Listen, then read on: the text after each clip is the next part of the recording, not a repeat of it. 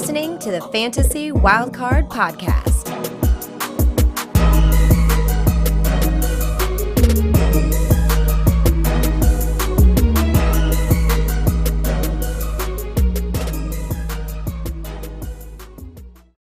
Welcome to the Fantasy Wildcard. For the first time ever, I'll be your host. I'm Ali, and you can follow me at FF Dynasty Grill. And as always, we have our co-host, Matt. You can follow at Matt FF Dynasty. How are you doing, Matt? Yeah, I'm doing good. Thanks, Ali. Um, I've had my first COVID vaccination, so don't tell Cole Beasley, but I'm uh, I'm feeling a little bit ropey, but I'm uh, I'm sure I'll power through. You two guys are, are veteran and all all dosed up, aren't you? So I'm uh, I'm slowly starting to catch up. Being the younger guy, it's probably why I'm a little bit, a little Oh, bit yeah. behind you two old boys, but but yeah, doing good apart from that. Thanks. Excellent. And we'll move on to Kev, uh, who you can follow at Dynasty Goat. Hi, Kev. How you doing? Yeah, very decent, Ali. Thank you very much. I'm hoping for uh, better internet connection today. Um, trying to be pretty cool about it, but I know the last few shows, um, it's uh, it's not been it's not been perfect us, to say the least. So um, yeah, looking forward to the show. We've got a cracking cracking show today. It's an opportunity to uh, argue with each other, but in a in a friendly manner. Certainly is. It's, uh, it's a spicy show, this one, so that's why they brought in the Dynasty Grill to, to host it. right, I can't wait for this one. Um, on today's show, we'll be talking and having a Dynasty rankings debate. We'll each highlight, we each be highlighting players in each other's Dynasty rankings who we think are either too high or too low. So let's dive in.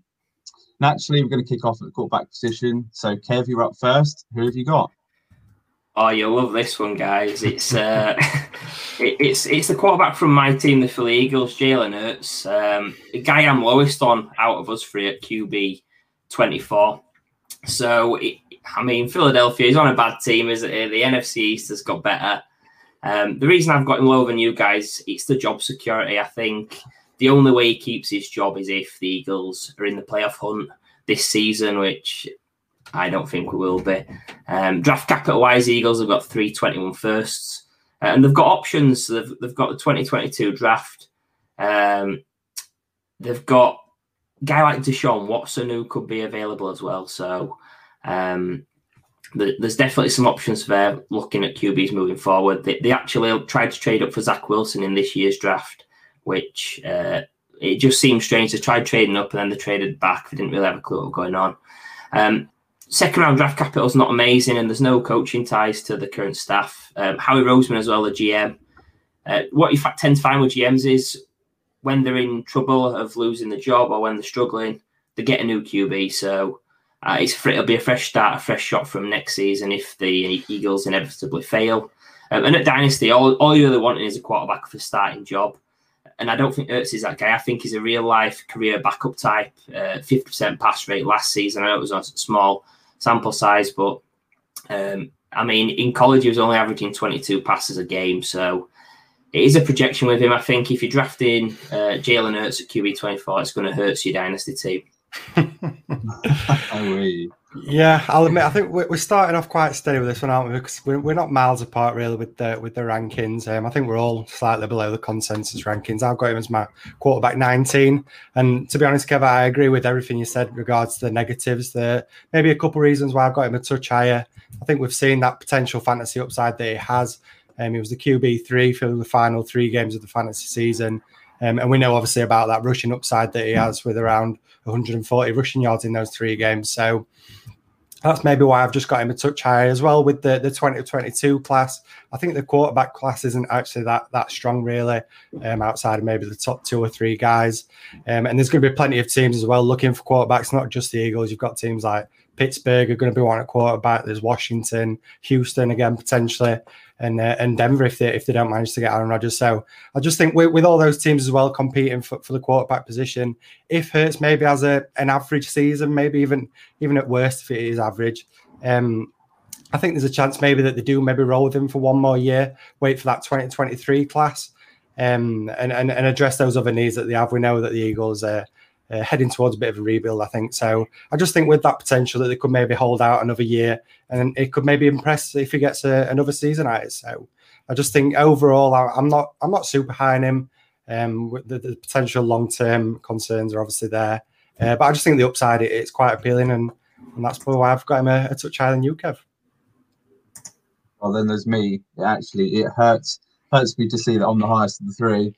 I'm at quarterback 18, uh, so one spot higher. Um, I think recency bias is, is huge in dynasty football. I think a lot of people forget what happened early on in the season and they tend to remember them late games. Um, he was fantastic for fantasy down the stretch. You can't deny it. He, he won me a really big redraft league. Um, so I had to have a personalised mug made of it. so happy with me. Um, been sensible. He's, he's a much better fantasy quarterback than he's a real life quarterback. Uh, that's for sure. Uh, and I've got a bad feeling that the Eagles could be the poorest team in the NFC East this season. So sorry, Kev. Definitely. Um, I think if you mix in finishing bottom of the NFC East again, uh, plus plus the first round picks in, in 2022, I think that could equal a new quarterback. Um, but then it's not all doom and gloom. Uh, I've got him at quarterback 18, so I'm I'm the highest of the three. Uh, I do see a world where he does play well this year. That they gave him another weapon, and Devonta Smith. Um, the team has got a lot of needs, so they may feel they may go elsewhere with with the picks. Um, if if I do have Hurts in my team, um, I'm probably taking advantage of him the, value right now, and I'm trading him. If someone was to offer me straight up Matt Stafford or Baker Mayfield, both who are going below him in the ADP, then I'd st- I'd snap the hand off right now. I think those two got really good job security, and they should be going higher than than Jalen Hurts right now. Um, so I just got a quick question for you, Kev. I, you're a lot lower than what we are in in the rankings. Have you got Jalen Hurts anywhere in your dynasty teams? Yeah, I've got him in one league, and I can't sell him for toffee. honestly, like it, it's a league where basically you can't buy quarterbacks. It's so hard to buy quarterbacks; they're very much in demand. Um, I've tried doing him straight up with for for Tua. Um, I've tried adding a bit onto Hurts to try and get someone like Tua, and it it just doesn't happen. Um, I think that that is a that is a side that did win the ship last year. I've got to get that one in there. Um, so I am I'm happy with Hurts as my as my QB this season. I think as a redraft guy, he's going to be a QB one with that rushing upside. I've got no no doubt about that. It's just longer term. I do worry about what he's going to be like. I think Matt made a great point about 2023 being a stronger QB class. I, I guess we might we might might give him two seasons. You never know. I don't think we're going to be winning a Super Bowl anytime soon. So he's on a, um, a cheap deal. 2023 could be the target. It's just you never know. I don't think it is. I think he's he's done after this season. I'm shocked that an Eagles fan's so low on one one of his own players. I, I, honestly, Matt, I am a. I'm not biased at all. It probably helps that the fact that the Eagles are pretty rubbish right now, but I'm genuinely not not as high on my guys as you two are on yours. Oh. Spoiler alert. Talk about one of your own players. Let's move on to another quarterback. Uh, who have you got, Matt? Yeah, I've gone for I've gone for Daniel Jones. Kev kind of kind of gave it away there, but um, yeah, he's, he's, a guy I'm clearly higher on than, than what you two are. He's my QB 17, and and that's a lot higher than consensus as well. And and I promise I'm not a homer. Kev, we've said it loads of times. I'm definitely not a homer. When it comes to the Giants, I'd rather not have any Giants if I'm honest. But I've just there's something that, that I'm I'm just feeling with Daniel Jones. Um, obviously we know he's had he's had an average start to his NFL career. 2019 he finished the QB 25, 2020 QB 24. So slight improvement, one place, but um, yeah, a couple of reasons why I think that he did struggle. We, we all know about the O line. It's it's well documented that, that, they've had the struggles, and then obviously last year Barkley going down. That's that's absolutely killed him. And, and we didn't really have any weapons beyond Barkley. He was the main guy. And, and to lose him so early, I just think that that crushed any hopes of, of Jones bouncing back um, last season. Um, but with this O line, I think it, it's a really young O line. I mean, in the last two NFL drafts, it's a position that we, have targeted heavy. So I'm banking on a bit of improvement. I think we saw glimpses of it towards the end of last season where it started to to come together. So with these young guys, I'm, I'm holding out, out hope that, that the O line could improve. Then obviously Barkley's returning from injury as well. We've added superstar Giants wide receiver Kenny Golladay plus first round wide receiver Kadarius Toney. So we, we're getting those weapons for Jones as well. Um, and then on top of that, we also know he does have that rushing floor. He's, he's, he's a good rusher. He had over 400 yards in 2020 on the ground. Um, I will admit it is looking like a make or break season for, for Daniel Jones, but I think we've seen those flashes. He's got all these weapons now. I, I, do believe that he can he can bounce back, and this is going to be his year to, to take that step forward. And I think he can be a, a solid QB too, and, and then he's got that upside as well. Yeah, I've always been on the, the Daniel Jones side, to be honest. I've always given him a chance. I've got him in quite a few places. I'm just pumping the brakes a bit this season. Um, I feel like this really is his last season to show that he can be that franchise quarterback for the Giants. Uh, but I do feel that they are they are a sneaky uh, sneaky contender for the division this year. Um, I really like what they've done with their defense, and now obviously the weapons they've got on offense, they're putting it together. Um, it's just whether he holds them back or takes that step forward. They've they've added superstar Kenny G, as you say, and they've selected Kadarius Toney in, in round one. Um, and then the biggest one for me is getting Saquon back. I think that's that's huge for for Daniel Jones. Um, I do like his rushing floor that he brings when he's not tripping himself up. Um, and one one stat that he, he improved on last season, his, his passer rating on the deep ball was was actually the best in the NFL in 2020, where he was one of the worst in 2019. So I am borderline happy to have him as my quarterback too. But it's just them turnovers that, that kills him. Um, them 19 fumbles so far in two seasons. It is a big worry for me. Uh, and then his stats from last year 11 touchdowns to 10 interceptions. It's just, isn't going to cut it. If he wants a long term deal, then them stats aren't going to cut it. So I'm just cautious. Yeah, I echo what you guys are saying about it's a make or break season for him. I think he's got such a high range of outcomes. Um, I'm uncomfortable with him as my QB two. Um, I mean, the, the guys I think should be going around QB threes, they tend to be older or risky. Um, I think Jones is risky. He's my QB 25. I am the lowest out of us three. Um, 39 turnovers in 27 games is ridiculously bad. He's got to improve that if he wants to keep his job. Um, last season, the, the Giants they had the 31st ranked O line. Um, they've not added anyone. It's, it's just a hope that that unit grows and gets better together. Um, and we know that OC Jason Garrett is no maximizer of talent. So um, I do agree. The weapons are vastly improved. Uh, the wide receivers getting Saquon back is is huge. Obviously, he's probably the best running back in the in the NFL. Uh, but I think the O line is massive, uh, especially for a guy with a high propensity of turnovers, fumbles, interceptions. Giving him a clean pocket, giving him time, it's going to really help him improve. And I don't think he'll he'll have that. Uh, and then you've got him in your rankings, Matt, above guys like Baker Mayfield, Zach Wilson. I think these are long term starters, which, like I said on Hurts, for me, it's all about having a starting job as a dynasty QB. Um, having a guy with possibly one year as a QB two, it's not something I like to do, but I do think that he is upside if you can get him as a QB three. But I would probably prefer uh, Jameis or Sam Darnold a little bit later on than Daniel Jones. Um, do you think it could be a Drew Lock, or is this the year that he does uh, bring it all together? What, what what what chances do you think it is that he's the starter next season? I think he will be next season. I mean, this is his, his third year out, so I think even if he's going to have to be really bad, I think, for us to to go for a, another quarterback.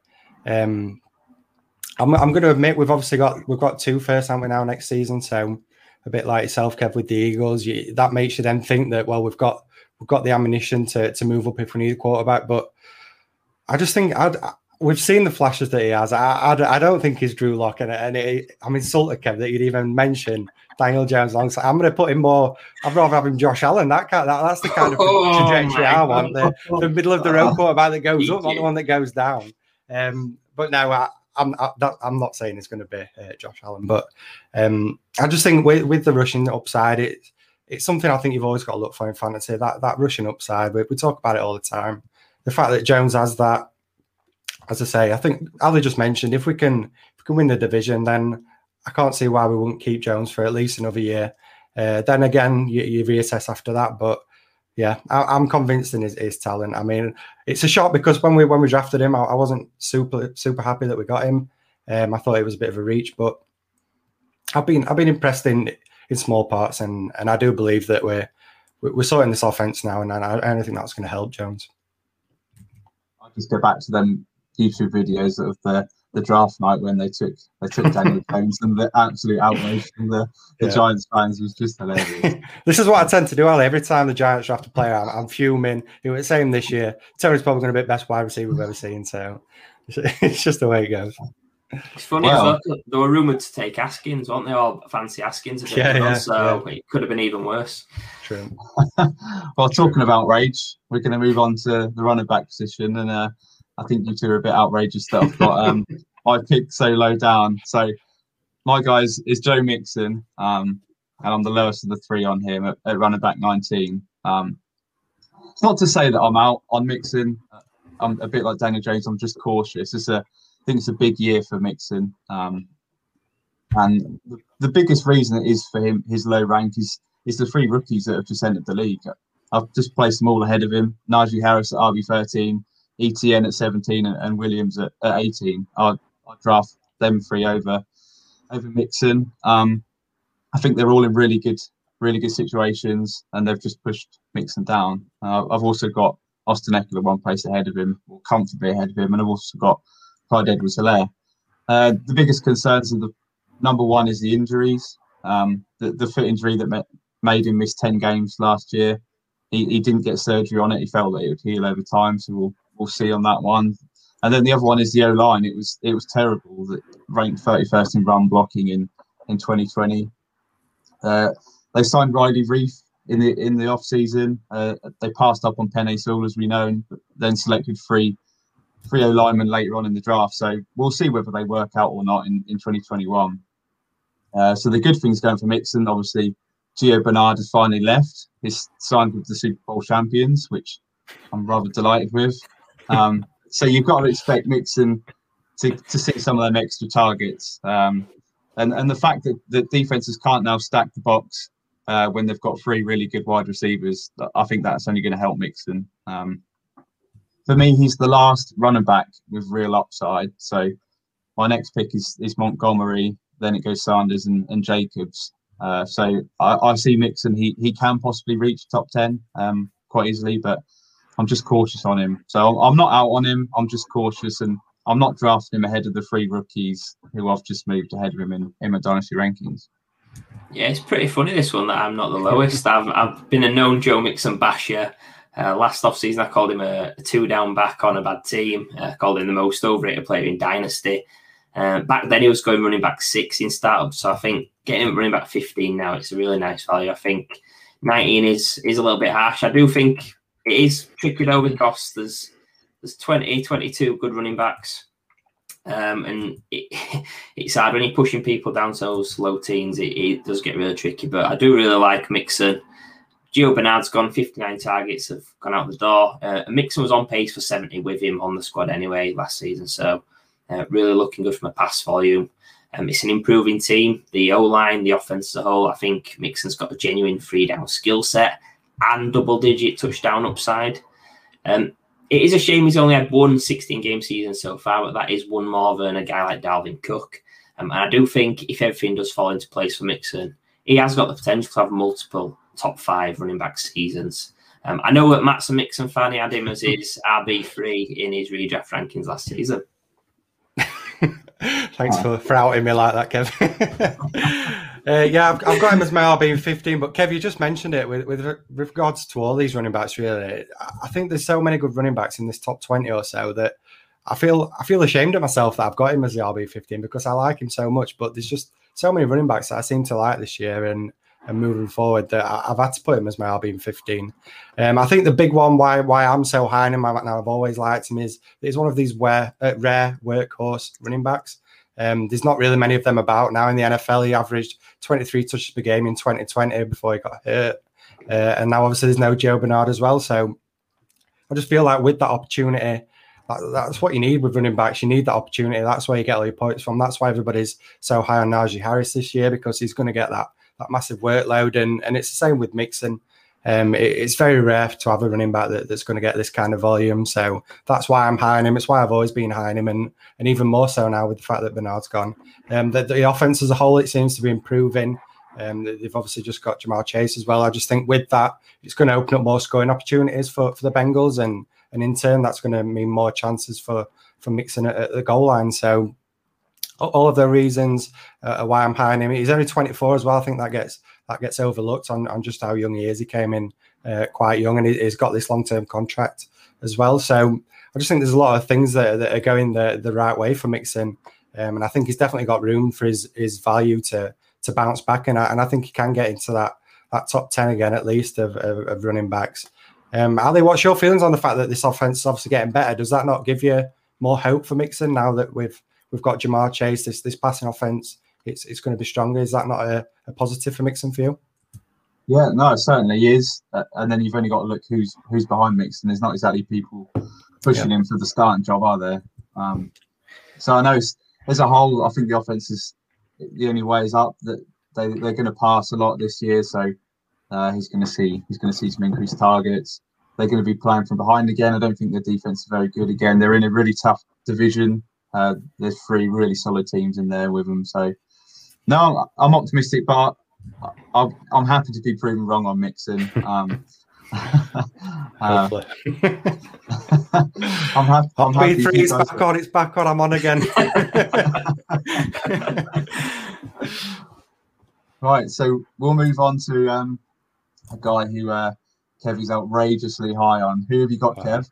Yeah, I, to be honest, I'm trying to get my hits in early because I'm going to get panned on this one. So, um, yeah, I, have been eyeing this guy since uh, since the, the, rookie drafts, since, since the NFL draft. It's Travis Etienne. He's my running back nine, which it is pretty outrageous actually. That's way above ADP um, and way above you guys as well. So I'm expecting fierce pushback from you both. Um, I'm also the highest on rookies, uh, Najee Harris and Javonte Williams as well. So I think it's more to do in my process of uh, valuing or potentially overvaluing rookies uh, as if they've already hit as such. So I'm getting ahead of the curve. Um, I think running backs are the most likely to rise in value with a just a normal season. Like if if we see that ETN is a, a mid running back two, he's going to be going as a running back one in dynasty next season. Um, just think about last season, you had J.K. Dobbins, he was going at running back 14 in Dynasty, Swift at 16, Akers at 17, and all those guys uh, are running back ones now, some even as high as running back six. Uh, Etienne in my rookie model is actually better than all of these guys. So if he's on a similar curve, by my reckoning, he's going to be a, a top six running back next season, which is pretty crazy. Um, I think he's got it all. Three down skill set, 60 catch upside in year one. He's got that familiarity with uh, college unicorn Trevor Lawrence, who was his teammate at Clemson. Um, he scored 78 t- touchdowns in college, including 70 on the ground. Um, I mean, you, you guys have got him four and six spots behind Najee Harris. I, I, I, get that you've got Harris above ETN, but I think it should be closer. Um, and also eight and nine spots behind Nick Chubb, I've always been pretty low on Nick Chubb. He's 26 in season and 40 catches, an absolute ceiling without an injury to Hunt. So, um, running backs, I, I, rookie wise, I tend to rate them really high, um, but I do appreciate that I'm a lot higher than ADP and you both. So, I'm ready for it. I'm, I'm gonna I'm gonna start I'm gonna start easy with you, Kev. I'm, I'm gonna admit that when it comes to, to rookie running backs, I think it is it's hard to to to find a position to put them in your rankings. I think we've been blessed in recent years with the, the running backs that we've had. Um, but I, I, don't think you can guarantee that everyone's going to hit. I mean, 2018 is something that, that stands out in my mind all the time when I'm I'm thinking of these rookie running backs. I mean, Derrius Guice, he was RB 14, Penny RB 17, Michel RB 18, and where are they all now? I mean, they're barely in the league, are they? So it's just something that, that sticks in my mind. We can't always guarantee that these guys are going to hit. Um, and you know, it, it's tough for me because I'm a big advocate of getting these these younger running backs. Um, but I just I do think there's a fine balance between the potential upside and then the actual fantasy results that you're going to get. Um, I mean, everyone fell in love with, with Jacobs and Sanders after their first uh, season in the NFL, but now that the ADP it starts, it seems to be sliding back down again. Um, so you could say that there's potential that that happens with some of the 2020 guys. Um, I think as analysts, we we make the projections based on on what we've seen and then what what, what we expect to happen in the future. Um, I just think sometimes you, have just got to stick with that proven talent. Um, so so just getting back to, to Travis Etienne, um, I do think he's a very good running back. Um, like a lot, like I've just mentioned, a lot of these top twenty guys, I think that they're all they're all stud running backs, and it's hard to to rank them and, and feel comfortable where you've got them. Um, but and, and he is arguably the guy to own in this backfield. Uh, there's no question about it. I think um, James Robinson, we're, we're all super on James Robinson, aren't we? So I do I do understand why there's the upside as well in the passing game, as you mentioned with Trevor Lawrence. Um, but I'm probably just going a little bit more risk, risk averse and and favouring these guys that we, have seen proven in the NFL um, and, and, we know they, are going to get that heavy workload. Yeah, risk averse is, is certainly my, my views here. I've got him at the RB 17, and I feel like at 17, I'm, I'm already semi high on him. Um, they're still above ADP. Uh, I, just can't move him up any higher just yet. I think at RB9, you, are saying that I'm happy with him as my RB1 and, and I'm all in on a rookie. I'm just not ready to do that just yet. Uh, you're taking him ahead of the likes of Chubb, uh, who you've spoken about, Zeke, Aaron Jones, they're all guaranteed to get a really heavy workload. Uh, and we we think we know how his backfield is going to shake out, but we've we yet to see it. So I'll wait to see it first. Uh, but just talk about Etienne. I'm a Clemson guy, so I love Etienne. He was he was hugely productive in college. His pass catching really caught fire in, in the last two seasons he was there. So there is that huge upside. I'm just not ready to jump in ahead of the guys that I've mentioned or any of the second year running backs from the, the 2020 class. Um, so as as you're that that high on him at RB9, you just really tossing aside James Robinson as if he's going to have no no role whatsoever in this offense. Oh yeah, he's that guy is absolutely done. He is done. Like on, honestly, p- people that think he's going to be anything in Jacksonville, uh, uh, they just need they've got to take lock, in my opinion. Um, I think with him being undrafted, he's got a shorter deal as well. I think he might be up after next season. Um, but like I said, no no ties to coaching staff. He has performed, but I think the best he can hope for, which probably is his ceiling now, is is just being a bit of a timeshare guy, someone that's going to fill in, maybe get some goal line touches. He probably will have weeks where he gets double digit points with a touchdown and a, a long run or something like that. But yeah, James Robinson's done. I think uh, I don't really like talking about him actually, so I'll, I'll talk about it. I'll swing it back to Etienne. I just I, I agree with what you're saying about guys, um, veteran guys this year being risk averse, taking them. Uh, year one, I don't think Etienne does finish above guys like Chubb, uh, like um, Aaron Jones. But I'm thinking years two and three, I'm going to take my my chances and think that year two, Etienne is um, finishing above those guys. So I, I, guess if you if you're starting off your drafts and you think right, this is win now, which is probably after your first pick, um, it might it might make you think actually Etienne needs to be a little bit lower. But I think holistic view, running back nine is probably a little bit too spicy, but I like it. I, I, I'm, Kev, Kev, I'm going to back you up here. I did want to slam you, but I am going to just add something else. I think just in regards to what we're going to be talking about tonight, I think these are rankings, not like where we're going to actually draft these players. I mean, you don't have to draft these players where you rank them. Kev, you're going to be able to get ETN as your RB two. If you've got him as as your RB nine in, in Dynasty, then you're over the moon that you've got him as your RB two. So I just think that's something you've got to bear in mind when we're talking talking rankings. It, it doesn't mean that that Kev's going to go out and, and overdraft him. It just means that he's going to be ecstatic when he gets him as his RB two. Yeah, and the same for in trade value, if he's got him as the RB9, yeah. then he'll be prepared to offer his RB12 in exchange for, for Etienne, who someone else could be higher on on that guy. So, yeah. it, like you said, it's not where you take him, but it just it gives you an indication of where we value that player. Yeah. Uh, but but like you say, you're you're very likely to get him as your RB2, which which I'd be delighted with. Let alone Kev, he'd be he'd be jumping for joy at that point. Indeed. That's so, last time I'm going to be nice to Kev on the show. Thank you. so we're gonna we're gonna move on to the wide receiver position, and we're gonna go from a rookie to an old man. Uh, who have you got, Matt? yeah, I've gone for I've gone for DeAndre Hopkins, and and a bit like Kev with this last pick, I think I'm going to get some heat for this. Um, I've got him as my wide receiver four in Dynasty, which is four or five spots higher than than both you guys and and the consensus ranking. Um, I just find it hard to find any faults in Nuke, if I'm honest. The, the one that you've just mentioned, yeah, he's getting on in age, he's 29. Um, but then beyond that, there's very little holes to pick in his game, I think. Um, he's been a top four wide receiver the last four years. We know now that he's on this high tempo air raid offense, so he's going to be getting that volume every week. He's going to be getting those targets, and and that's just what results in in fantasy points. If you if you're getting opportunities, you're getting targets, you're getting fantasy points. Um, his title quarterback as well that I'm super high on in Kyler Murray, so that maybe why I've I've got Nuke higher than than most. Um, we know that he's going to be tied to this quarterback for as long as he's in Arizona. Um, and I just don't think there's many wide receivers that have this level of talent, but then also the, the ideal situation that that Hopkins is in. I mean, if you want to have a sexy roster, then yeah, go ahead and, and get somebody like AJ Brown. He's he's above um, Hopkins in, in in dynasty rankings. But if you want to win championships, then you want to be getting DeAndre Hopkins. Uh, it's, what are you laughing at, Kev? Just private joke. it's, it's kind of hard to disagree here because we all know Hopkins is an absolutely fantastic wide receiver. He's no doubt one of the most consistent wide receivers of our generation, and in fact, he, he might be the best real life wide receiver in the league right now.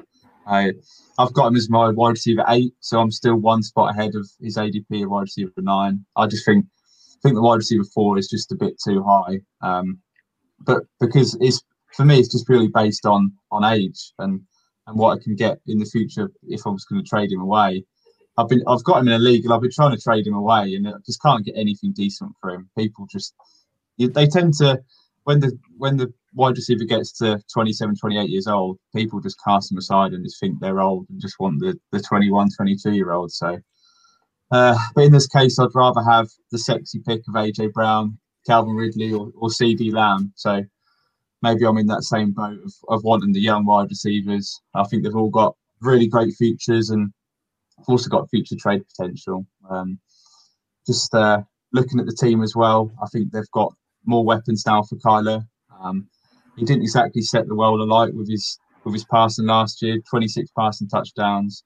Um, but but no doubt this year he's going to finish as another top eight wide receiver. Um, but yeah, just give me that sexy pick of of Brown or, or someone like Ridley. Uh, I'll take them ahead of Hopkins at four. Yeah, this this is funny. This um, obviously. Uh, I'll have to let you know about that that that joke in a sec, but um, yeah, having Hopkins above uh, 20, 20 wide receiver one, uh, Davante Adams and AJ Brown, it was definitely spicy. I think um, you're right. He's had a brilliant career, um, but, but wide receiver four at age 29 is a little bit too far for me. Reason I was laughing at the AJ Brown sexy pick, I don't know why, but I just had the Shawn Michaels theme tune ringing in my head when you was on about sexy boy, and um, maybe we'll have a, an AJ Brown outbreak kid this season with Julio there. But um, yeah, I think o- over three years, I'm taking AJ Brown over over Nuke Hopkins. Uh, year one, a little bit like ETN actually. Year one, I agree. I think Hopkins top five guy this season. And then after that, I'm not quite sure um, where he'll be. Uh, I will give you benefit of doubt on one thing though, Matt. I was going to come and flame you and say, oh, he just catches the ball and falls down, but it was actually number two in the league in um, yards after catch. So I, I left that out my notes. And he's usually falling down in, in the end zone as well. yeah, I, I, left that out my notes um, on this one, but I've I've spoke about it now. So yeah, silly me. Um, I just think with, with Kyler, he, he hasn't really improved a, a, ton years one to two. Um, Pace of play, it's top three, but pass plays is league average. Think there's going to be more target competition. AJ Green, who we all hate, uh, Rondale Moore, uh, Kirk, lol. Um, will, will, will, will Hopkins get 10 targets a game again? That's a bit where I'm unsure on. I think this season, yeah, maybe next season, not so much. Um, 100%, I think he's top 10. I've got him wide receiver nine, uh, but I, I don't think he's a wide receiver, uh, top five wide receiver in Dynasty in my opinion. But then again, I have always been pretty low on him, and I get burned every year. I mean, uh, do I have to come back to this? I mean, I, don't, I, don't, I ain't got anything to say. I mean, if you, if you want these younger guys, we might as well just have CD Lamb number one, Metcalf number two. Just have all these younger guys and just cast away all the all the older guys. I mean, we've, we've got to we've got to win championships at some point. Why? Definitely. Why, why do you want these guys? That I, I, I admit you you want the younger guys, but you need a blend of it and and Hopkins is going to be one of these wide receivers that's that's going to win your league. So why not why not take him higher? But each their own, I guess. We can't disagree too much on this one. You've done you've not done too badly, Matt. Um, I think we're gonna we're gonna move on to another one that we will disagree on. Uh, so we've gone from a guy who's consistently really, really good to uh, someone that's not been very good the last couple of years. So it's my pick. Steve J. Chark. Uh, I've got him as a wide receiver 33, um, which is quite a few spots ahead of you boys. Um, but I will start by saying that I am Laviska Shenault ahead of Chuck every time. I've got him ranked Good lad. Uh, I also don't own any DJ Chark shares, um, but I, I can still see a decent future for him. Um, so just listen to this list of the quarterbacks that he's played for so so far. It's Blake Bortles, Cody Kessler, Gardner Minshew, Nick Foles, Mike Glennon, and Jake Luton. Um, and and then who's his new quarterback? Oh yeah, it's, it's Trevor freaking Lawrence is his new quarterback. um, so you've got to expect uh, improved quarterback play in, in 2021. Uh, so just looking at Chark's career so far, he had that fantastic 2019 season. He had over a thousand yards, eight touchdowns in 15 games. Was assigned to the Pro Bowl that year. And then 2020 was a really strange year for Chark. I think he was definitely being overdrafted at the start of last season. Um, I think everyone thought it was going to be the year of Minshew mania. Um, turned out that he was he was absolutely awful. Um, and then they handed the reins over to to Mike Glennon and, and Jake Luton when they were when they were clearly tanking. And and combined, they posted a 70.2% catchable target percentage, which ranks almost dead last in in the league. So things weren't easy for the wide receivers in Jacksonville last year. Uh, so if Trevor Lawrence comes in now and just plays at least league average, that it's going to elevate Chark, it's going to elevate Shenault and uh, and Marvin Jones. Um, also, listening to the camp news, he's he's bulked up, he's gained weight, so he's attempting to be stronger this off season. Um, and then we're all high on Laviska Shenault, and the fact that he had a really poor first season with with the quarterback. Um, then it just tells you he was behind. He's behind Chark. He finishes wide receiver 45, so that was behind the likes of Chark, Keelan Cole, Marquez Valdes-Scantling, and, and Russell Gage. Um, yeah, my, my ranking of, of 30 wide receiver 33 is just based on a couple of positive outcomes. I think he's going to get massive improved quarterback play this year, which is almost guaranteed. Always going to move on in 2022 for a fresh start. Uh, the fact that he's still only 24 years old, I, I like the talent. Um, I'm just not ready to throw him to the Chucks just yet. oh, I love that. Um, yeah, I, I, mean, I'm not a DJ Chark fan at all. He's my wide receiver 40. Um, it is a good job you've got Shenault above him because uh, big, big Shenault fan. We, we, all are big Shenault fans. I, I, didn't expect any less, but um, the issue with Chark's ranking for me is the guys you've got above um, Chark above um, Curtis Samuel, Adam Thielen, Tyler Lockett. I think Chark's had one good season and two bad. And did say on December's show, DJ Chatbait, that now's the time to to sell on the Trevor Lawrence hype to, to move off him. Um, he's got a lot more competition than he did as a sophomore. Um, I think it's more situation than talent for how he has performed in the past. Um, I like Shenault more for Dynasty. I like Marvin Jones more for redraft. So um, I don't I won't have Jack at cost. I think he's jumped the shark and he's going to get bit. God, these jokes are absolutely terrible. I don't know why I put you two. Um, yeah, but with Chark, I mean, he's only shown flashes. He, he tends to struggle for that that consistency. Um, he's not somebody that I'm I'm going to feel confident relying on each week when it comes to to fantasy as we just mentioned, Shenault looks by far the most talented wide receiver on on that roster. And then they've also added Marvin Jones, like Kev just said. I think that's going to draw away targets uh, from Chark as well. Um, Meyer, we know that he was looking to get Kadarius Toney in the first round as well, so that just tells me that they're still looking to improve at wide receiver. And and if we we think that Shenault's as good as he is, then that, that feels to me like it's it's Chark that's that's going to end up being the guy that, that loses out. Um, he also, I don't, I don't think the long term future is that great. He's not, he's not really going to be tied to the Jags for a long time as a unrestricted free agent after this season. So there's every possibility that they even move on from him. Um, so yeah, he's, he's, not somebody that I'm, I'm excited about drafting at all.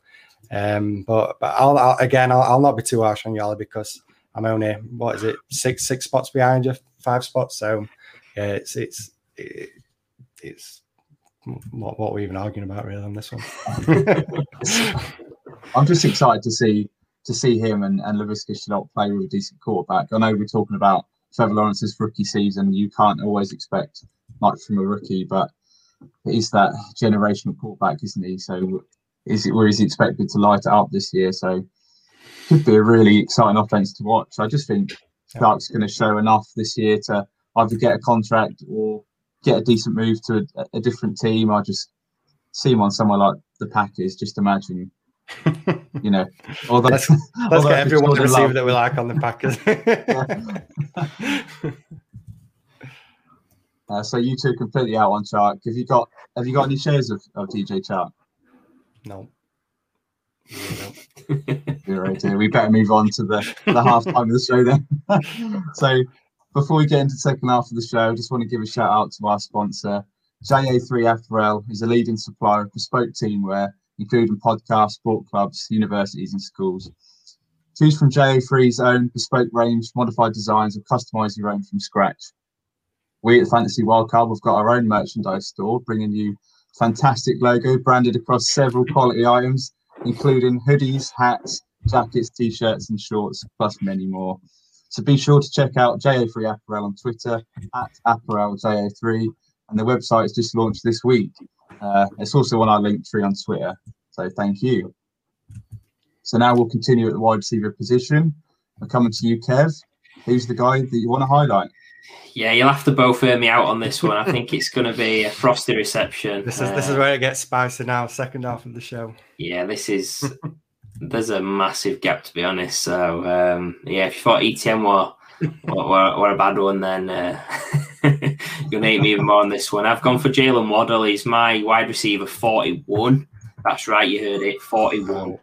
Um, extremely low on him compared to you, you two, with your ADPs. But this is more about my rankings and value than the actual player itself. So my rookie tier, I've got DeVonta Smith, I've got Terrace Marshall, get on the terrace, Jalen Waddle, and Elijah Moore. Now, Terrace Marshall is my uh, wide receiver three, is above Jalen Waddle, and I've got him at wide receiver 38. Therefore, I can't put Jalen Waddle above Terrace Marshall. Um, there's loads of guys who um, who have already hit and they're safer than Jalen Waddle are lower in your ranks, uh, both your ranks. Uh, Robert Woods, Cooper Kupp, Brandin Cooks, Tyler Lockett. Uh, maybe blinded by last year's superclass, maybe not. Um, but I think outside of Chase, I'm leading the proven, uh, proven guys in that top top 40 range. I think Waddle's a smaller guy at 5'9", 180. He's had multiple injuries. Um, our last guest, Drew Osinchuk, uh, we can follow on Twitter at DFB Encounter.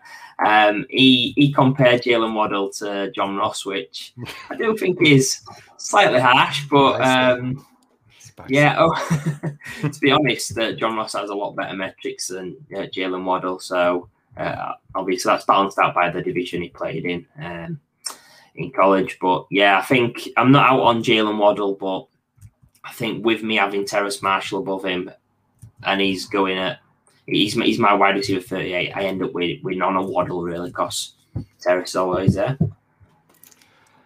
I've, to be honest, Kev, I didn't really listen to much you just said because I've just been thinking in my mind who we've just been talking about and where you had him ranked. And I was thinking it's DJ Chark and you had him ranked to, what was it, wide receiver 40. So one spot above, above Jalen Waddle. I mean, I don't know how you can say it's wild.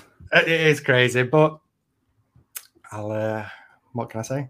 I think for me, it's first off the draft capital, six overall pick in, in the NFL, and then I think he's landed in, in, in a great situation. So I think for me personally, I was, I was high on Waddle. So the fact that he was selected so early, that's giving him that draft capital, and then obviously the situation, it's a situation I like. I like the fact that he's now going to be connecting up again with, with Tua, um, and with that, I, I just feel like that's improved his chances of having early production. We know he's he's got that connection already with his quarterback. Um, again, a bit like I was spoke with the with the Bengals, the Dolphins. This is an offense that's that's improving and, and it's ascending. Um, and I think with Waddle, he's got that untapped potential. I think that we've yet to see. I know that's that's taking a gamble really on, on something that we, we've not seen, but I do believe that he's got potential that we've we've yet to see. Um, in those four games that he played last year with Bama before he got hurt, he had 557 yards in four games. I mean, that's just crazy numbers. So uh, it's obviously a small sample size. So I'm not going to say that if he played the full season, he'd, he'd, have had some ridiculous season. But I do just think there's there's untapped potential. There's, there's the injury history. It's obviously a concern, but at the same time, I just think that that means that there's still that potential that we, we've yet to quite see out of him. So if he can stay healthy, I honestly think he's got a, a really, really bright future in, in, the NFL, and that's why he's my wide receiver 25. On Matt, talking some sense on the podcast. wide receiver 41. I know I it. I just think that's that's that is far too low for a guy that's just been taken at number six overall. Uh, in fact, you, you've got his teammate and, and, serial injury guy Will Fuller ranked ahead of him. So he's got DJ Chark ranked ahead of him. it's shocking. Um, I I absolutely love the landing spot and the draft capital. You don't draft a guy at six overall not to have a plan to use him extensively. Um, he teamed up with his former quarterback, so the chemistry is already there. Uh, he had that huge start to the 2020 season, as you, as you said, Matt, before the injury. I just think the wide receiver one spot in, in Miami is there for the taking. Um, and I, I, actually see Jalen Waddle as a as a high wide receiver two, low low wide receiver one potential. I really think he's got that. So I, I just think you need to re rethink your rankings, Kev. yeah, DJ Chark, Kev. DJ all, all, all, I'd say is if because I've got Marshall Aya, then I'm not going to get him anyway, am I? I'm not going to get like. I, am I going to move Marshall up to 25? I don't know. What what what do I do? If if I'm higher on Marshall, I can't have Waddle above him, can I? Really? Can we just get Waddle above Chark? That's all I want, Kev. oh yeah, like do you know what? You're absolutely right. It should be above Chark because Chark's absolute crap. But thank you. Um, that's, that's, all I needed, Kevin. But yeah, it's, it's, it's, more about Marshall than than yeah, Jalen Waddle. But I, I, won't end up with him anywhere because Marshall's always there. So you've got you've got Will Fuller ranked ahead of him, another guy that is serial injury. And do you think he's the wide receiver one on this team then, Will Fuller? I still think he's, yeah. I think he will be this season. And yeah, I guess I, am one of Will Fuller's biggest fans, so I, have got no problem with that with that one. I think obviously with the the pushback, I should probably have Terrace Marshall a bit higher and maybe maybe Waddle a bit higher as well because they are both a lot better than Jack in my eyes. I'm not saying oh. anymore. so it takes the takes us nicely onto another controversial guy. Yeah, uh, Matt, oh who have you got? yeah, that, that's why I just had to calm down on on hammering Kev because I know I'm going to get it back now with this pick. uh, yeah, I've, I've got Odell Beckham. And I've got it as my wide receiver 29, which that's definitely higher than than you two guys have him. Um, we know he's coming back from from the big injury in 2020, and I do get that there's there's risk attached when it comes to to Odell Beckham. But for me, this Kevin, I know you, are going to bring it up because I've read the show sheet, so I'm, I'm going to spoil it. But um, it may be my, my, my, Giants my Giants glasses that I'm looking through and and the success that he had with the Giants. But I do think that when he is healthy and on the field, he's is one of the most talented wide receivers in the NFL. Um, and and even as as you two guys as non-Giants fans, I think you can both agree that his talent levels it, it's it's unreal. Um, so I just think the fact that you can get him as a keep over kid, the fact that you can get him as a, a mid wide receiver three, but then with the the potential for upside that you're not going to get with any of these other uh, guys that you're getting around this ADP. I think that's just what makes him so appealing to me. Um, it, it was on. Tra- he was the wide receiver 19 before the injury uh, last season, and, and we spoke a little bit about Baker Mayfield uh, with with Drew last week on, on on this last episode. So so if if Baker can take that step forward, like Drew seems to to think he can, and and improve as a passer, then that's only going to result in in Odell Beckham's production taking a step forward. Um, I just think when you get to, to this stage of, of your rankings and, with my rankings, I just I just start to favour those guys that I think have got that bit more upside rather than the, the safer guys that are around this kind of area in ADP. Um, I'm going to admit he's never going to be a, a, top 12 dynasty wide receiver again, uh, but I definitely think he's capable of having wide receiver one weeks um, every now and again. Yeah, so I'm, what am I? I'm six spots below you, so it's not massive. Uh, his ADP is, is wide receiver 32, so I've got him just a bit lower than that. He's uh, my wide receiver 35.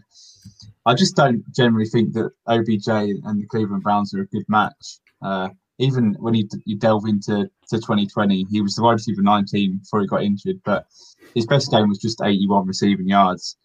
Then looking closer at it, in 23 starts for the Browns, he's had just two games where he's topped 100 yards. Uh, compare that to the Giants, he had 24 games where he, he topped 100 yards. Uh, so he's clearly not the focal point of the team. Um, they're, they're always going to be that run first team. and then you just look at his injury histories.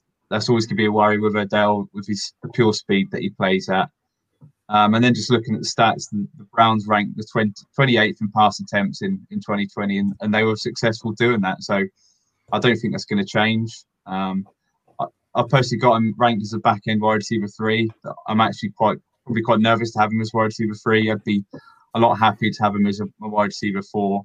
Um, but I can't be too harsh because I do still think he's got a little left in the tank. And as a looking at from the the sideline, I don't support the Giants or or the Browns. I do love watching Odell Beckham when he's in his when he's in his prime.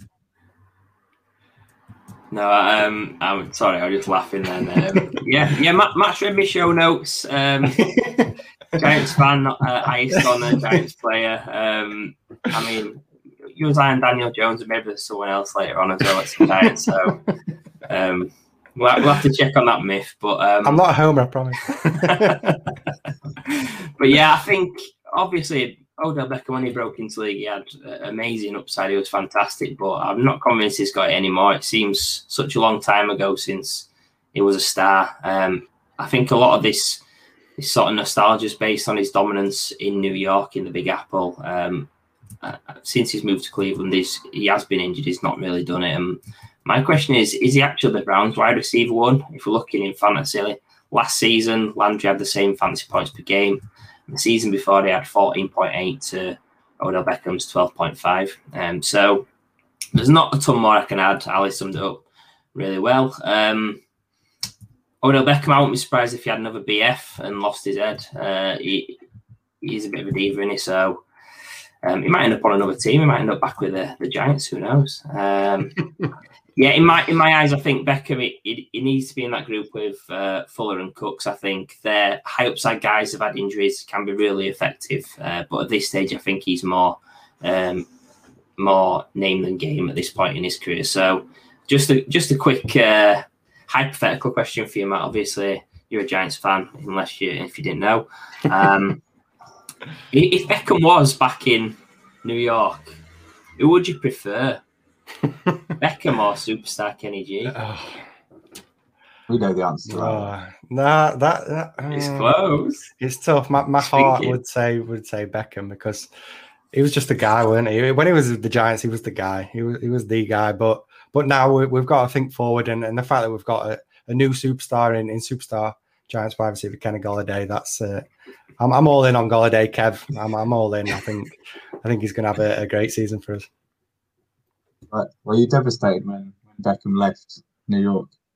Yeah. Were you at the point where he was such a diva that you, weren't that bothered about it? Yeah, that, that's obviously the thing that, that's the issue with Beckham is the fact that he is a diva, and and maybe that's why he's he's not really had the success that he had with the Browns. We mentioned it a little bit when we, we spoke to Drew. Maybe it is the fact that he, he wants to be the, the guy, and when he's not, he starts throwing the, the toys out of the pram. But talent wise, I absolutely love the guy, and yeah. Anyway, let's let's move on. getting right. upset, getting upset. He's not still with the Giants. it's time for you guys to pick apart my my uh, choice here. So I'm going to pick Tyler Boyd, uh, wide receiver for the Cincinnati Bengals. I've got it ranked as the wide receiver 41, which looking at the your two rankings is rather low compared to you two. Um, and for me, it's this is just Tyler Boyd falling foul of, of the competition that he's got ahead of him. Um, I really feel like he's going to be the wide receiver, the, or the third wide receiver, wide receiver option on the team in 2021 and beyond. Uh, I, I, get the fact that AJ Green's moved on, so there's going to be targets available. I just see Tee Higgins having a massive year this year, and Ja'Marr Chase is going to come in and just hit the ground running. He's got that uh, chemistry with the quarterback already. Uh, I just and the fact I don't want to rely on a wide receiver free on his own team to get me points each each week. Um, had the the Bengals drafted Penei Sewell, I would have been all over Boyd this year, but we know that didn't happen. They they picked Chase uh, to pair with his old college quarterback. Um, plus the fact that we we all love Tee Higgins and we're all really high on him. Think he's to have a good year. So it just means I'm not going to have any shares of, of Tyler Boyd this year. Um, he has got three more seasons on his contract, but I'd probably prefer if he only had one. The fact that he could then move on. Uh, I, just don't. I don't see the overall ceiling that Boyd's got now. Um, even with the high pass attack, I'd rather take a shot on on a rookie in this this area, such as the, the two Moors, Rondale and Elijah, or or a Bateman, who I all think can be wide receiver one or wide receiver two on their team, um, and they're all ranked really similarly for me. Yeah, hands up, I'm guilty. I'm the highest on Boyd at wide receiver 31. Um, he will be wide receiver three on the Bengals, but I've not got any concerns that he's uh, the third option in that pass attack. Uh, Joe Burrow was on pace for uh, QB2 in pass attempts last season before the injury. Um, AJ Green had over 100 targets and he's gone. Uh, and Boyd had a great connection and output with Burrow in their limited time together. I'm sure Matt will fill you in a little bit more on those numbers. Wink, wink. um, yeah, I, I, think ceiling wise, it's not amazing, but that, he has got a superb floor. Um, Higgins had 108 targets as a rookie. I can't see him getting like tons and tons more than 108, uh, especially with Chase as well. Um, I think the, the three rookies you mentioned, they're, they're in a different tier in my eyes. I think Bateman and Rondale have got little chance of having a similar volume to Tyler Boyd. And I think with Elijah Moore, probably a similar guy actually in terms of a volume player, but I, will take Joe Burrow over um, Zach Wilson, which actually pains me because I'm not a big fan of Joe Burrow at all. Um, so yeah, Tyler Boyd, I think he's he's fine. He's fair enough. 31. He's, he's solid. I, I think if you're looking for upside as you wide receiver three, I wouldn't go for Boyd. But um, if you just want to tick along your points, happy days. Yeah, it's it's a tough one with, with Boyd because last year he was a guy that I was getting everywhere. I was I was super high on him. The whole Bengals offense, to be honest, um, I, I was really excited about.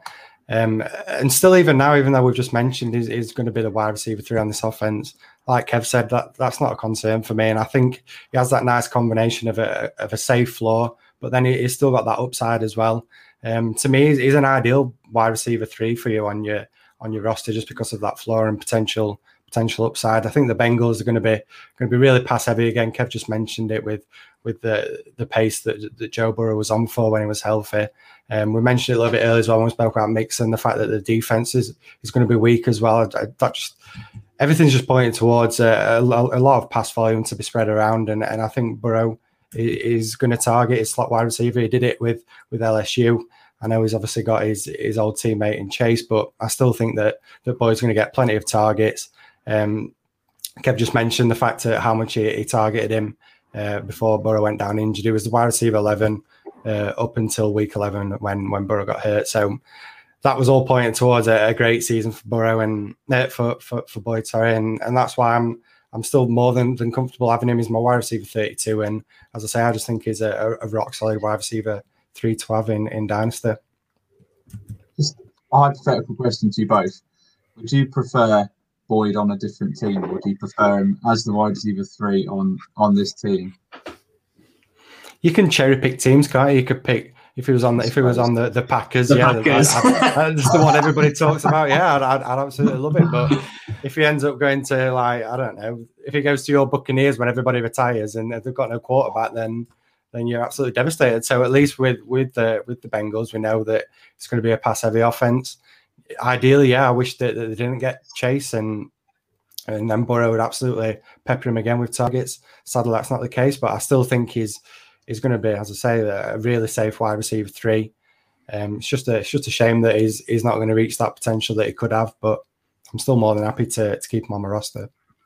Yeah, I think I'd keep him on the Bengals. To be honest, I think that chemistry he's got with Burrow are really nice. Obviously, Burrow was a rookie, so uh, you'd, you'd expect that to grow in time. Um, might be a little bit strange we having Chase there, who's who's going to be his uh, favourite now. But but yeah, I, I, keep him on the Bengals. I think we've seen that he's had this consistent usage over time with that coaching staff as well.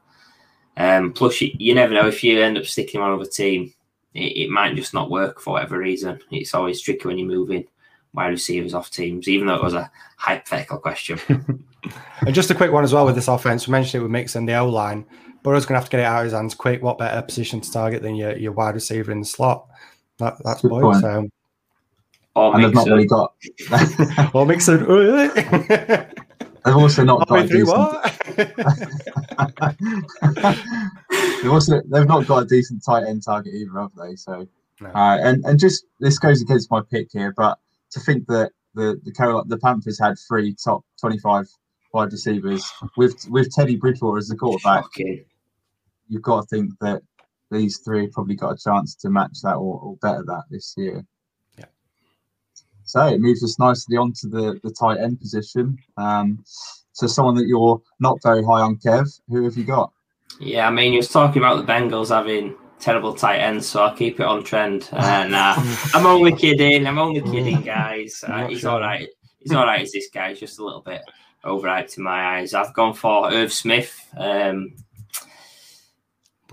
I, like I've said, he's, he's quite possibly the, the most overhyped dynasty tight end in my eyes. I think he's he's obviously young. He's intriguing in time. The the potential is definitely there, but uh, you've got him both as uh, tight end one, which for me is alarming. I'm more comfortable with him at tight end 16. Um, I think his ADP is nearer um, 8, 9, 10, that range. Um, I mean, last season he went from 2.25 catches a game as a rookie to 2.3 catches a game. So uh, it wasn't a huge increase. Uh, fans say the breakout's coming now that Rudolph's gone. Um, it was a whopping 37 vacated targets. So I can't really see too much there. Um, plus, Minnesota have got two of the top 17 targeted wide receivers last season. Uh, I think there's room for growth in in superstar Justin Jefferson, not Kenny G. Um, but I, I, do agree, tight end, it is a tough position after the top three or four. You don't have to do a ton to get in there, but I'd have Irv Smith groups near to guys like a Cole Kmet and an Adam Trautman as young guys that have got potential because he hasn't done it yet as such. So I think taking him as a tight end one, you are missing out on a ton of talent where you will be taking him uh, in, in, in both your ranks. But um, I've had a little look at your show sheet as well, and you, you do make some interesting points. So I'm ready for it. yeah, the the big one for me, you, mentioned it with with Kyle Rudolph leaving, and, and, you're making out like it's not really a big positive. I think it is a big positive. No, it's not the 37 targets that he's giving away. Yeah, that is that's nothing. But it's the 572 offensive snaps that he's giving up. That's the big one that I'm loving. That's 53% of the total um, offensive snaps that, that, that, the Vikings had. So he was pretty much on the field for half of, of all offensive snaps. With that in mind, they, they rotated these these three tight ends that they've got. Now, obviously, there's only two, so that just leads to more opportunity for for Smith being on the field. If you're on the field, you've got more opportunity to catch passes. Um, I was I was going to do a little a little um, example trying to say like imagine it in terms of our football and you've got like Emile Heskey up front who has one shot on target but you've got Michael Owen sat on the oh bench who can bang in 20 goals. It's not it's the talent that's on the field that's causing the lack of the lack of targets and Irv Smith, Irv Smith got far more far more talent than what Rudolph has. So if we can get him on the field he's going to draw more targets that's my that's my argument to it. He's a former second round NFL pick, so the coaching staff and, and the team clearly clearly high on him.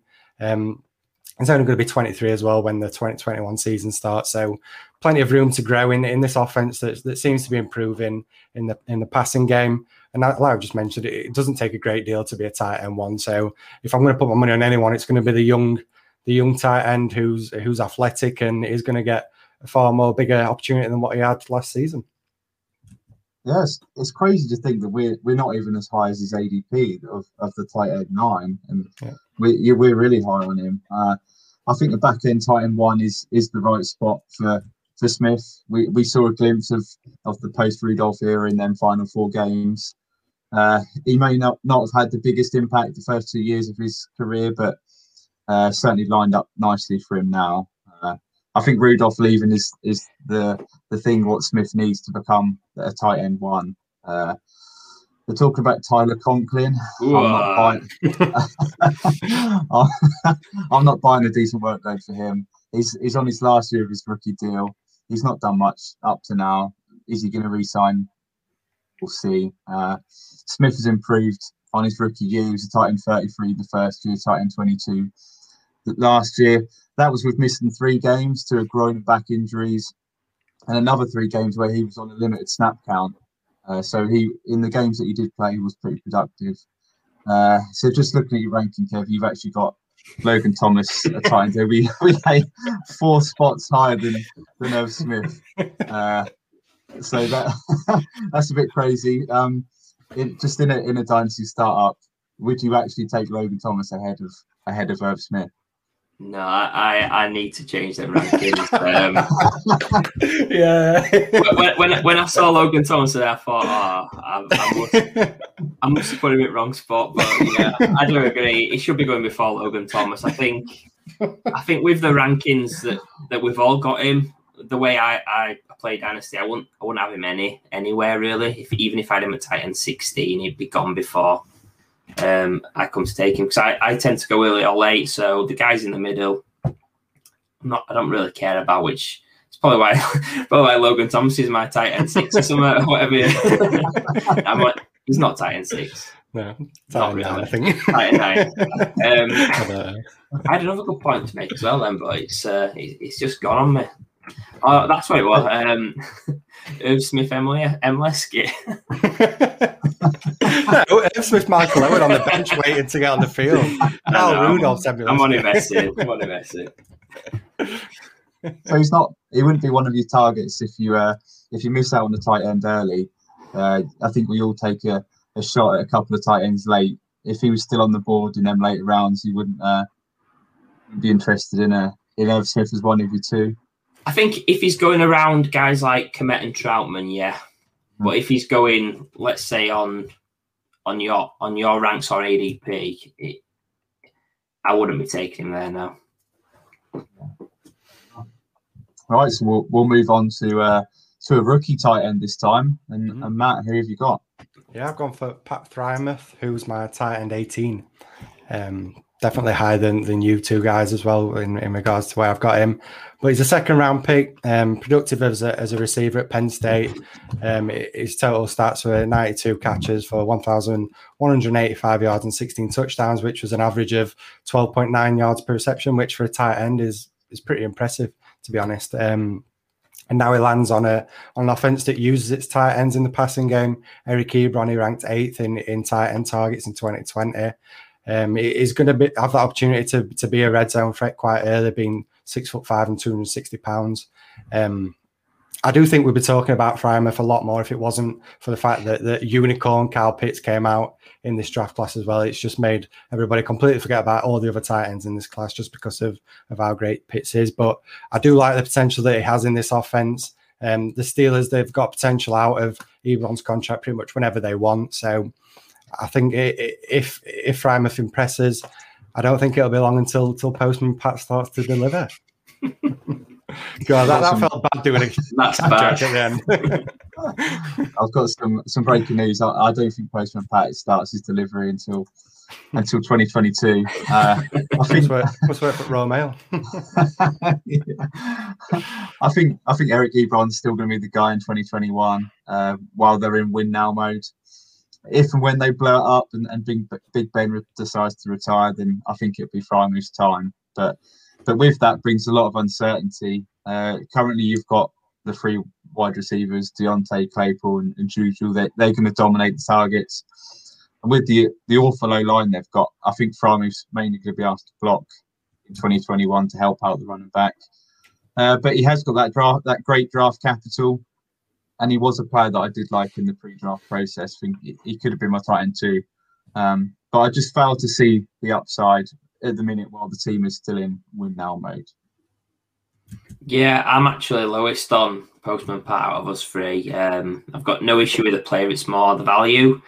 Um, in startups, I'm not carrying a rookie tight end. Um, in most cases, at least, uh, it's unlikely it's going to be usable until year two, two to three. And I think there's plenty of other solid options you can get at tight end 18. The the only place that I would consider Freiermuth um, in a startup is if I've got an elite tight end like Kelce or uh, Kittle. Just just the fact that your rookie won't need to chip in a week or two. I think if if you haven't got one of those elite tight ends in your rostering three, you probably need to use all three depending on how, how late you've gone. Um, the only other time I'd, potentially take him is if I'm in a massive rebuild where I can't challenge for a couple of years, which is really interesting. Actually, me and Matt are in a league, and it's fair to say we're both in a rebuild. I've got some picks in late second. Matt's got one sandwiched in between them. So I think based on this, if I want to get Postman Pat on my team, I need to take him early. Well, I don't want to give away my tips and my strategies, Kev, but Yeah, you do. I think I'll need to go early, won't I, on that one? Yeah. Um, it's yeah, a little bit with these rankings, like we just mentioned before. I think we're talking about. I w- I wouldn't draft him that early. I just think for my rankings, that's where I've got him. I think you can get him later than that in in your startups, but yeah, that's my that's my only comeback to to what you said. Not telling me No, that. Damn. Right, we'll move on to, to my pick. So it's um it's a tight end that I'm I'm down on. I'm I'm lower in the ranks than, than you two. It's it's Evan Engram for for your Giants, Matt. Um, Yep. and it's a case of oh dear, Evan Engram, the the one season wonder. Uh, he's, he's certainly not lived up to his his first round draft hype. Um, he's now entering the, the final year of his rookie deal. Uh, 2020 was a was a big struggle, whether it was with injuries or, or drops. He had 11 drops in the regular season, which is the most by any receiving option uh, in the league. He's and in fact three of them drops turned into interceptions. So it really cost his team last year. See, Um, that's why that, that's why Daniel Jones struggled. It's bloody Engram giving all, all interceptions away. ah, that's what it was. Uh, he he played his only full season in, in 2020, but in fact, it was his least productive season. So there's question marks there. Uh, he had his lowest yards per reception, and he only had one touchdown in 16 games, which is pretty bad. Um, it doesn't stand him in good stead now. The fact the Giants have added superstar Kenny Golladay and, and Kadarius Toney in the first round. Um, I, I can't work out how he was ever named to the Pro Bowl last year. That one is is beyond me. Yeah, I mean, I, I love hating on the Giants. Uh, obviously, I'm an Eagles fan. Uh, Matt's a Giants fan, so I do love love uh, getting stuck in. But I'm actually still in on Evan Engram. He's my tight end nine.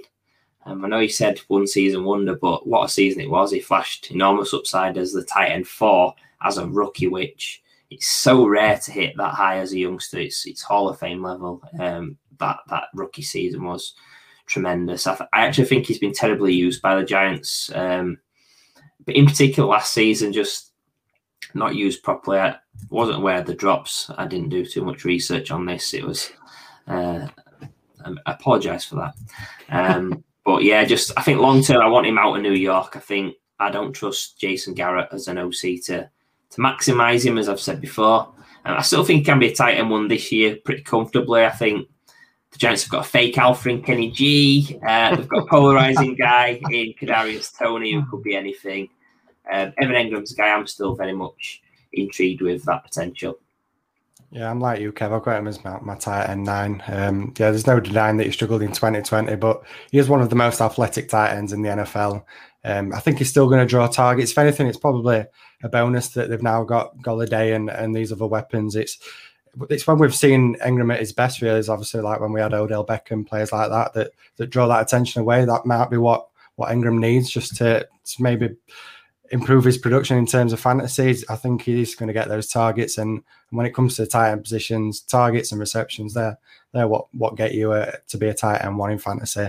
Um, I agree with Kevin. Probably does need to move away from the Giants, which, as a Giants fan, half upset him. But at the same time, that the annoyance from last season, I, I'm probably fine if he, if he does move on. In all honesty, if we can get a, a good return from him, he's still only 26 years old as well, so I think he's got plenty of years left in him as, as regards to tight ends in the NFL. They do seem to to last a lot longer. So if he can play for another five six years and and like I say, just move to a a new change of scenery. That that might be what he needs. So yeah, I'm, I'm definitely not out on him yet. I think tight end nine. That's I think that's a fair place to to have him. So just a couple of questions. Are, you both happy to to have him as your, your tight end one then, or would you be quite nervous with him as your tight end one? God, a bit nervous. I, I'd say nervous in the, with the Giants. Um, I like the player, but if I if you're banking on him like this season, I'd be worried. I'd be very worried about having him as my tight end one this season for sure. I'll add to that and say if I don't have Kittle, Kelce, Waller, Hockenson, maybe, uh, and Pitts, if I don't have any of those as my tight end one, then yeah, I'm worried about any any tight end that I've got as my tight end one. To be honest, those those those Yeah. four or five guys are the guys you want. If you don't have them, then you are just you just need to get as many tight ends as you can really, and just hope that one of them one of them hits, or you just you just play the matchups and and hope that you, you get a, a decent score out of tight end in those weeks. Then just a quick one for you, Matt. That they've obviously got Kaden Kaden Smith was there. They're tight end too. Is he has he shown anything? Is he is he pushing Engram for for starts in I 2021? thought I thought it was impressive, yeah, last year. Um, I don't think we're, we've got a, a, big commitment to him though, really. So I mean, if if Engram does start to to play a little bit better, then we're definitely still going to be all in on on Engram being the, the tight end to have. But I just think with what we're seeing from Smith, that's probably why I wouldn't be too disheartened if if Engram left. I think we've still got a a viable tight end in, in Smith, but he's not a guy that I'd be, I'd be excited about in fantasy. But, but yeah, Well, on that sour note, that brings us to the end of the show. Where we've had a, a dynasty rankings debate. We've had our disagreements, but we're all still mates, although you are both wrong. Uh, so- any final thoughts on, on today's show? I'll come to you first, Kev. Yeah, I mean, I've I've loved the debates on tonight's show. It's uh, it's good to have a little argument and dress it up that we're all friends. Um, I think it, standalone rankings they offer little. To be honest, I think a tiered approach is a lot better than looking at a list and picking out this guy over this guy. Um, it also doesn't factor in game theory, roster construction, or if you would actually take that player at a certain spot. Um, I think we all approach it slightly differently, although it is based on numbers between us three. It's based on numbers, data, logic. So um, it's good that we're actually giving something of certainty behind us ranks. But whereas uh, guys like film grinders, they just base it on uh, on if somebody looks good in the pants. So um, that's that, that's why film grinders are terrible at fantasy, to be honest. Um, and, and then then the only other thing is um, I, I need to have a look at them tight end rankings with uh, Logan Thomas.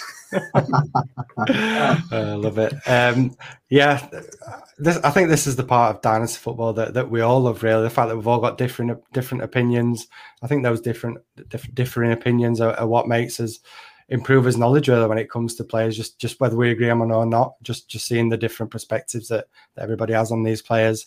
Um, I think our rankings as well show the different approaches that you can have when when approaching dynasty.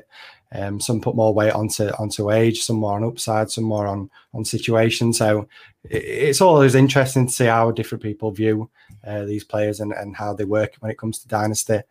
Um, but yeah, that, that just makes it so interesting. And, and a final one, DJ Chark, what was it, Kev? Wide receiver 40, Jaylen Waddle, wide receiver 41. wow. Yeah, need, to, need to move them up. Need to get on the terrace even more. wide receiver 2. well, he, he's young, so he's got to be above Hopkins. He's got to be above Adams because he's young. He's, he's bound to be higher than, than. Adams and Hopkins at some point. So Number one. get on the terrace. yeah, this is the whole reason why dynasty football works. To be honest, it's we can't all have the same opinion on and all ranking on on every player. Otherwise, there'd be no trading, and we'd all end up with the same strategy. Uh, so, just a good time a dynasty tip is to to get to know the the other guys in your leagues, find out who they're high on, who they're low on. Um, it's a great opportunity for trades. You, you might find a guy who's who you love on a on a guy's roster that he's that he's really low on, so you might be able to trade you. He might trade you him away for for cheap. Um, so yeah, just just get to know the guys. I know that uh, say Kev is really high on on Terrace Marshall, so I I could uh, I could do a good deal with him. Uh, Yeah. this, this is why I hate being in leagues with you two because you know all- you know all my tips. exactly. Giants Yeah. players. yeah. Uh, thank you for tuning in. Uh, be sure to subscribe and follow us on Twitter at Fantasy Wildcards. Uh, we've also got our Linktree site on our Twitter page where you can find all of our podcasts and shows on YouTube. Please check it out and hit the subscribe button. Our next show is next Tuesday, the 29th of June at 7.45 to discuss under and overvalued players with the awesome Anthony Sorrento, the Dynasty Drive. Uh, sure to be a great show. So thanks once again and have a good one. We'll see you soon.